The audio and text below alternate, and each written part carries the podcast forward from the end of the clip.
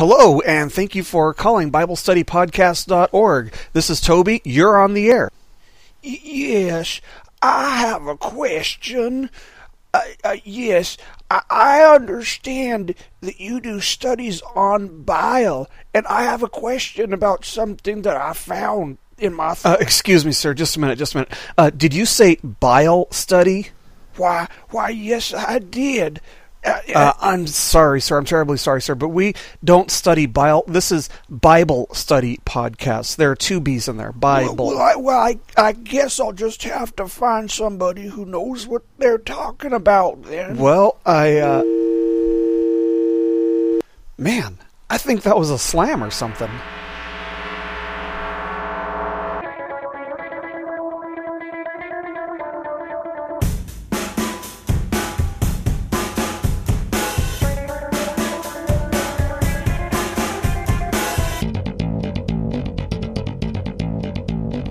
Hello, everybody, and welcome once again to BibleStudyPodcast.org. Today is Wednesday, February the 4th of 2009, and as always, I'm your host, Toby Logsden, and welcome to our first Q&A podcast since uh, since October, I think. October was the last one we had. And uh, anyway, you know, I'm glad to have you guys here with us, and I'm sorry that it's been so long since we've done one of these. Between moving and school, and, and honestly, just not getting that many questions lately, I guess we just haven't gotten around to getting one of these done. But anyway, welcome you guys. I'm so glad to have you guys here, and of course, welcome to Christina, who will be here with us reading the questions. Uh, I know that we were supposed to do this lesson on Saturday last week, but as I uh, as I explained at the end of Monday's lesson, uh, last week we had this huge ice storm here in northwest Arkansas, which was absolutely insane. I've never seen anything like it. My neighbor, who's lived here like his whole life, said he's never seen anything like it.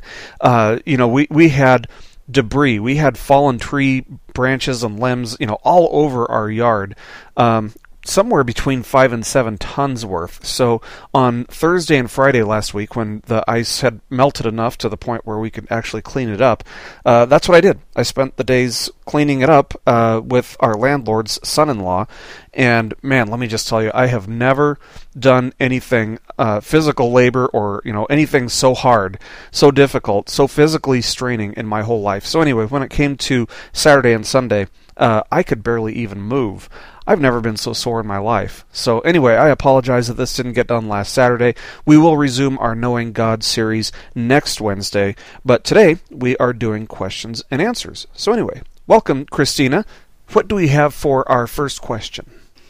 Okay, our first question comes from Alex, and Alex writes I've been discussing Christianity with a lot of Muslims recently. One of them brought up the fact that if Jesus was God, then why was he ignorant of some things? I would also like to know that because that confuses me. Well, thank you so much for the question, Alex. As always, that's a that's a really good question, and that's um, you know the reason that I'm going to answer that question here in this lesson rather than through email is because I think that this is probably something that a lot of us, a lot of Christians, struggle with. Uh, in fact, this type of problem, when left unanswered, has been a huge stumbling block for some people in uh, in coming to faith. I mean, after all, it seems logical that if God knows all things and Jesus didn't know all things, then Jesus couldn't have been God, right? I mean, that seems like the logical conclusion. Yet we know that Jesus claimed to be God, and he did things like raise the dead or walk on water, etc., etc., to prove that he is God. So, how do we reconcile the fact that Jesus didn't know everything? Well, one way is to conclude that Jesus wasn't really God. However, we can definitely reject that conclusion since, like I just said, Jesus did claim to be God, and he also proved to be God by performing miracles. Uh, the next possible solution would be to conclude that God doesn't really know all things. However, as we read the Bible, it becomes more and more clear that the God of the Bible does indeed claim to know all things. In fact, in Isaiah, God challenges uh, these false gods to tell the future. Well, why did he issue that type of challenge? It's because God's knowledge of all things, past, present, and future, is one of the more obvious and demonstrable traits that sets him apart from the false gods. And so we can't conclude uh, that God doesn't know everything. God does know everything. And another another possible solution that we could uh, possibly come to, we could also possibly conclude that Jesus was lying, or that he was pretending when he appeared not to know some uh, something. So he was deceiving people when he appeared to not know something. However, uh, because Jesus claimed and proved to be God, and because Scripture tells us that it's impossible for God to lie, we can reject this conclusion as well. If it's impossible for God to lie, then it's impossible for Jesus to lie. So, how do we reconcile the fact that God knows all things, but that there were apparently uh, certain things that Jesus did not know? Well, it starts with acknowledging the fact that Jesus was fully God and fully man. As a man, he was limited in his knowledge. Luke chapter 2 verse 52 tells us that quote, Jesus kept increasing in wisdom and stature and in favor with God and men. And further, according to Matthew chapter 21 verse 19, Jesus apparently didn't know what was on the fig tree before he reached it. Uh, speaking in regards to the time frame for his return, Jesus also said in Matthew chapter 24 verse 36 that no one knows about that day or hour uh, when he would be back, not even the angels in heaven nor the Son, but only the Father.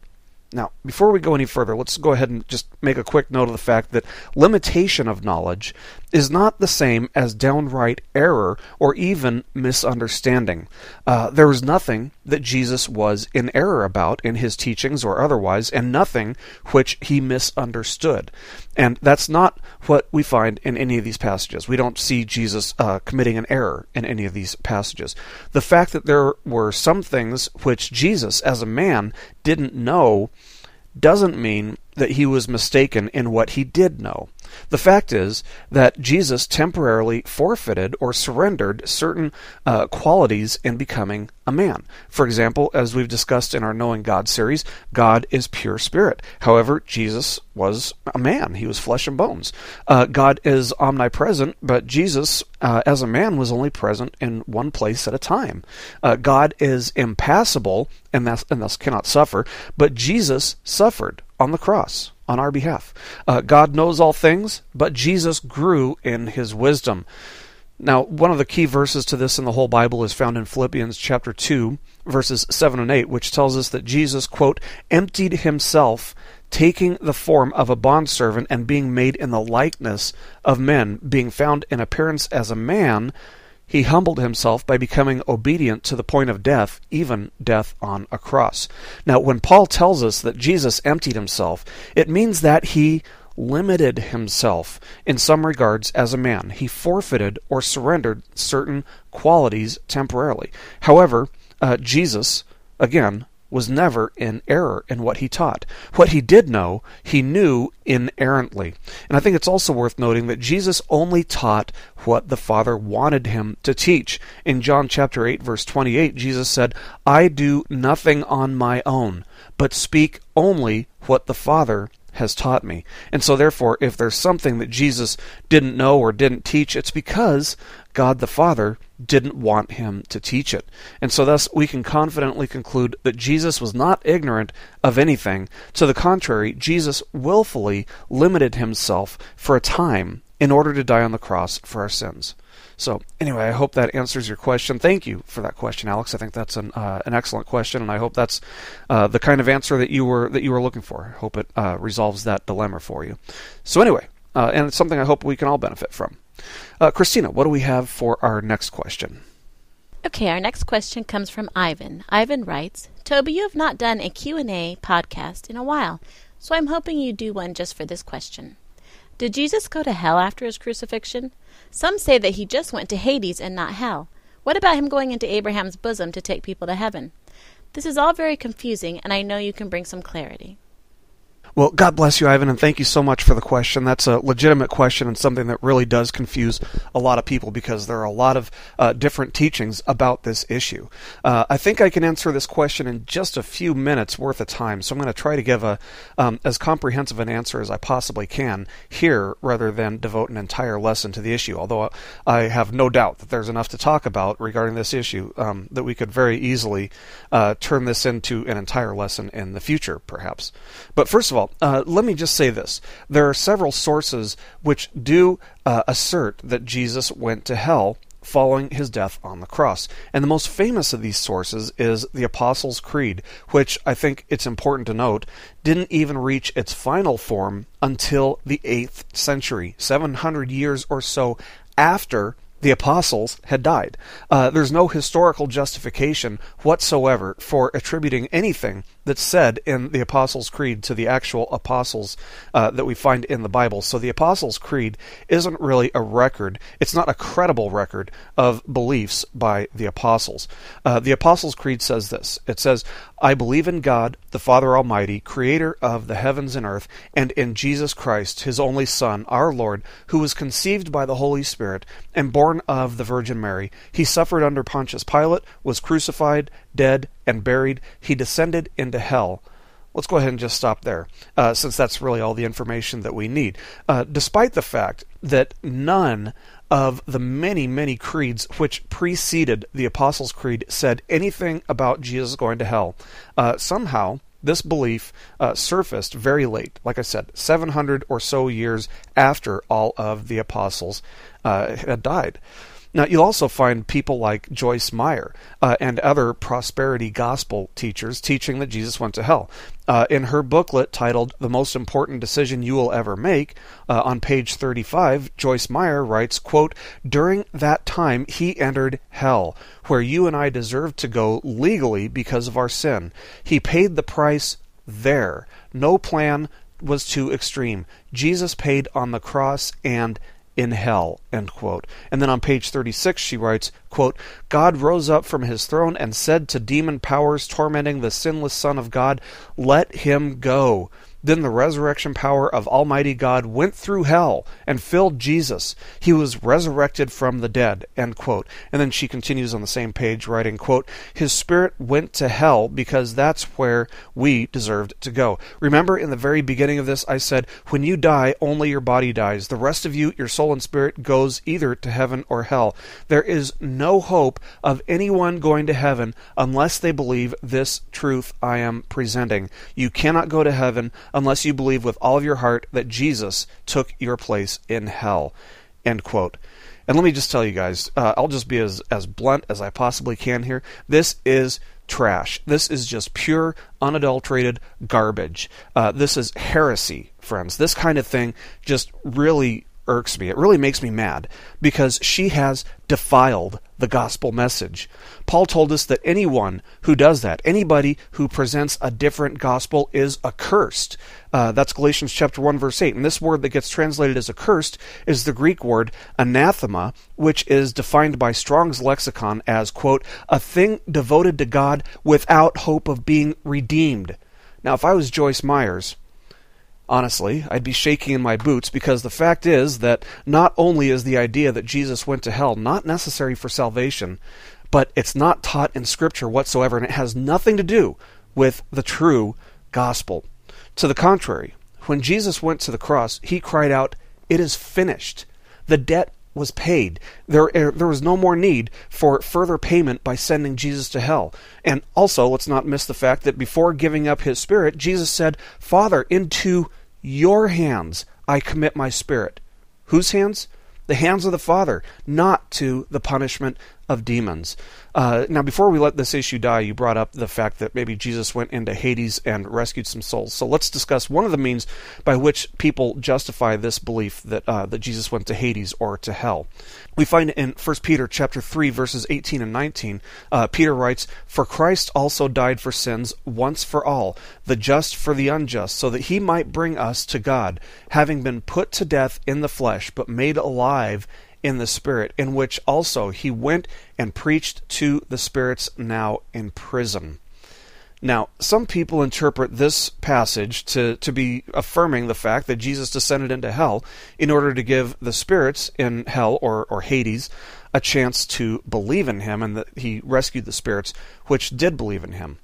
But that's nonsense. Uh, let's start by asking this Who are these spirits? Who are, who are these spirits that uh, that this passage is saying that Jesus went and ministered to or preached to? We find the answer to this in the next verse, verse 20 of chapter 3 in 1 Peter, that they were those who were disobedient when God was waiting for Noah to finish building the ark. Uh, further, looking at the book of Peter as a whole, in 1 Peter chapter 1 verse 11, Peter tells us that Jesus ministered through the prophets to people. In 2 Peter chapter 2 verse 5, we see Peter refer to Noah as a preacher or a minister or a proclaimer of righteousness. And so thus our passage here in 1 Peter chapter 3 verses 18 and 19 in its proper context it's teaching us that Jesus proclaimed the righteousness of God through Noah to the evil men of Noah's age while Noah was building the ark. No, after Jesus died, he did not go into Hades. He did not go into hell to rescue or to uh, or to preach. This is something that Peter is telling us Jesus did through Noah back in Noah's day.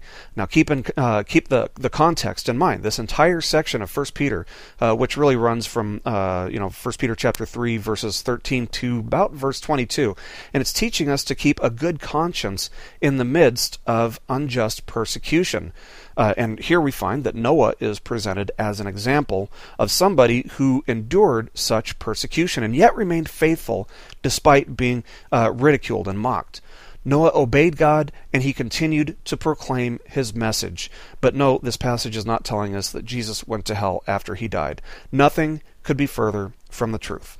So, anyway, I hope that clarifies that issue for you, Ivan. If you have any other questions, of course, you can email me, cleanslate.ministries at hotmail.com, or, of course, you're on my Facebook network, so you can email me on there as well.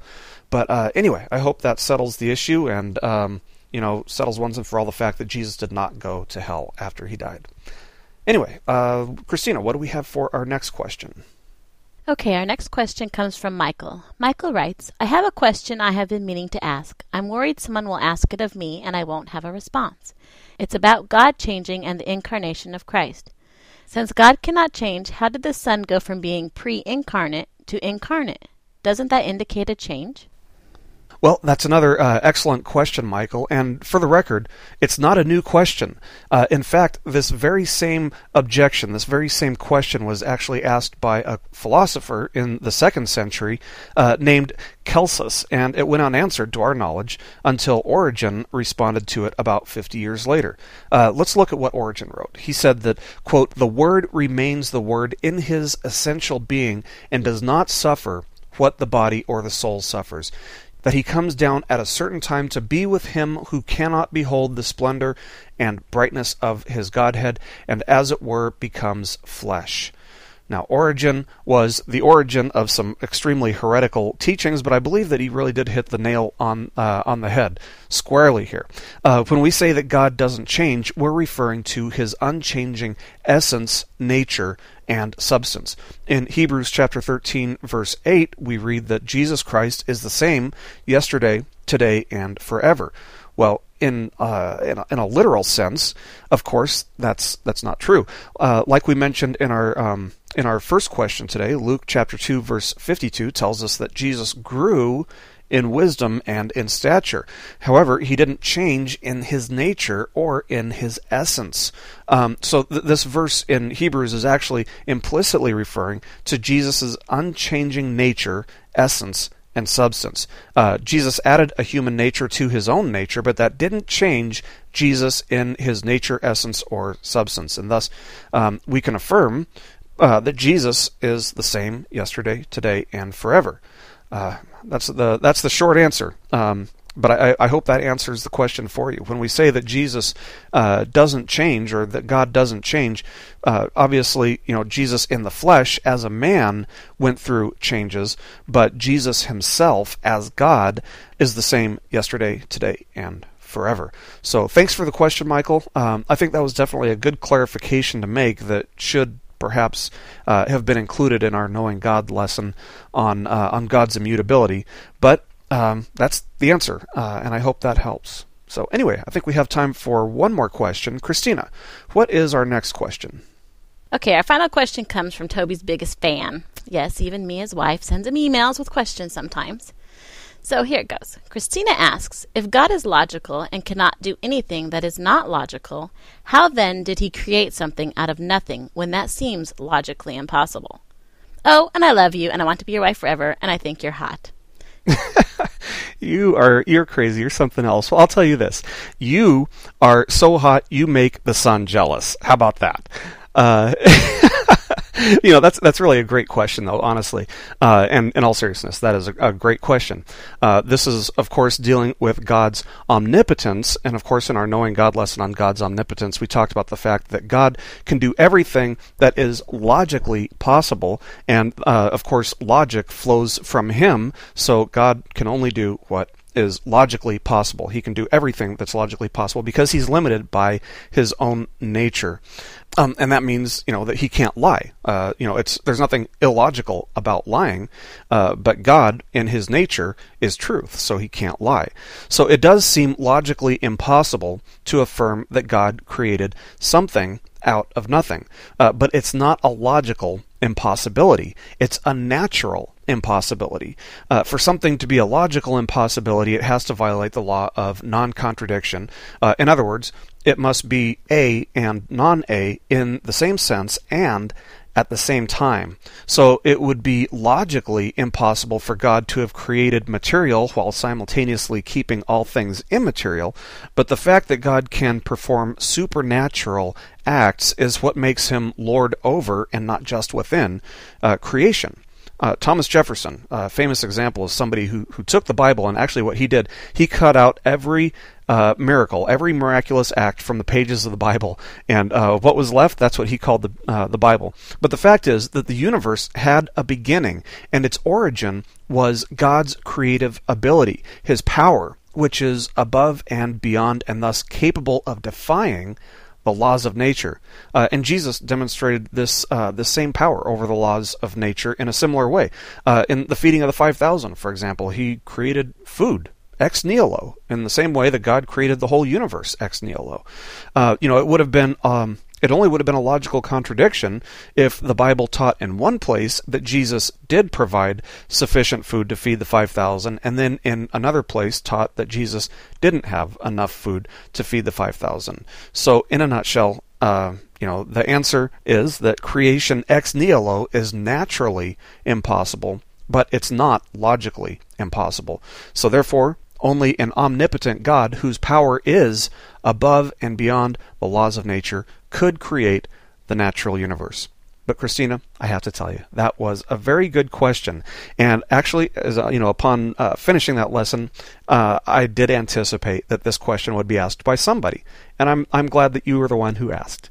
So uh, anyway, hope that answers the question for you. If, if any of you guys need clarification on any of these answers, or uh, if you have further questions, you can email me at cleanslate.ministries at hotmail.com. And by the way, just to remind you guys, one of the things that I want to add at some point, uh, hopefully pretty soon here, is a live Q&A where you guys can uh, can call in through uh, Skype and we, we can do a, a conversation where you ask your question and, and ask follow up questions.